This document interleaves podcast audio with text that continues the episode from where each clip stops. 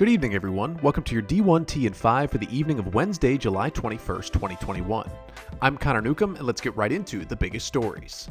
Texas and Oklahoma have reached out to the SEC about joining the conference, according to the Houston Chronicle's Brent Zwerneman, who reports, quote, an announcement could come within a couple of weeks.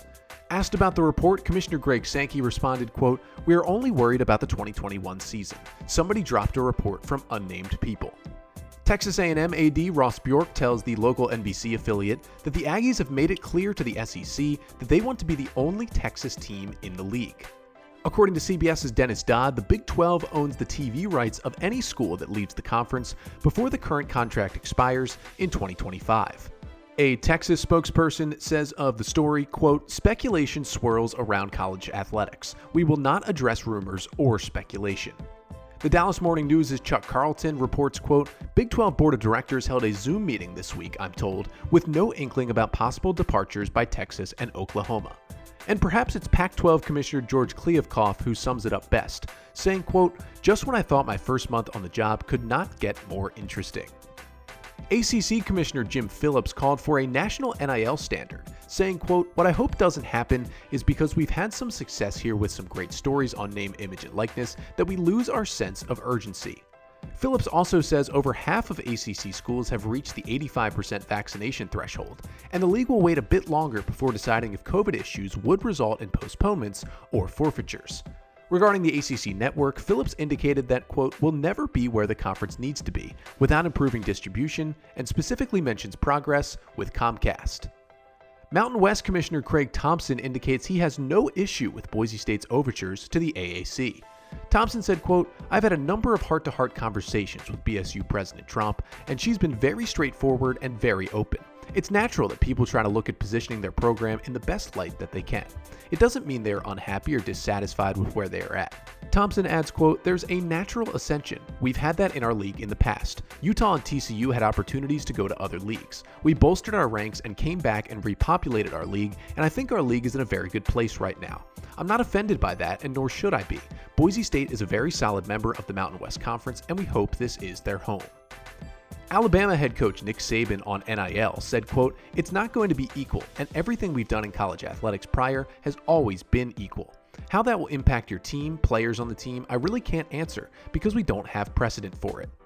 Mississippi State head football coach Mike Leach is advocating for student athletes to earn $150,000 after they graduate if they remain with the school with which they originally signed. On the 12 team college football playoff, Leach submits, quote, Well, it's never enough. I personally would like to see 64 and format it out pretty easily. Finally, Leach suggests NIL deals which pay student athletes only if they graduate as long as it doesn't create a bidding war between schools, saying, quote, If we end up with bidding wars, that will definitely hurt football. The Big West has a new brand identity and logo, along with a newly redesigned website via Sidearm Sports. The new identity includes the new, quote, only the bold tagline, to, quote, single and emerging collegiate athletics culture representing a new Big West attitude rooted in the ideals of the region, innovation, creativity, and courage. Commissioner Dan Butterly said, quote, What we've created with input from more than 2,200 Big West presidents and chancellors, student athletes, donors, sponsors, fans, athletics administrators, and members of the media is a truly audience driven identity. The vision of who and what the Big West is and will become was created by the people who are the most invested in our success. It's official as Purdue turns to Winthrop AD Ken Halpin to take over as Deputy AD and COO.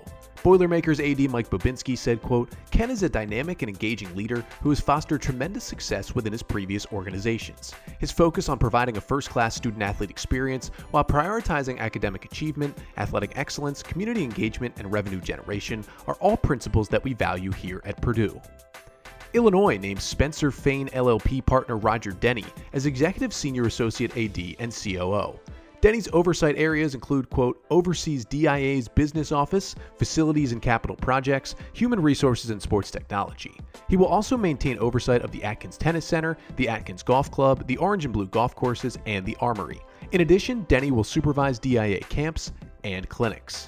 And in other personnel news, the Atlantic 10 promotes Senior Associate Commissioner Jill Redmond to Executive Senior Associate Commissioner.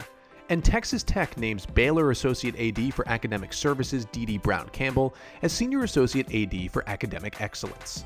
That's your D1T and 5 for the evening of Wednesday, July 21st. I'm Connor Newcomb, reminding you to join us back here tomorrow morning.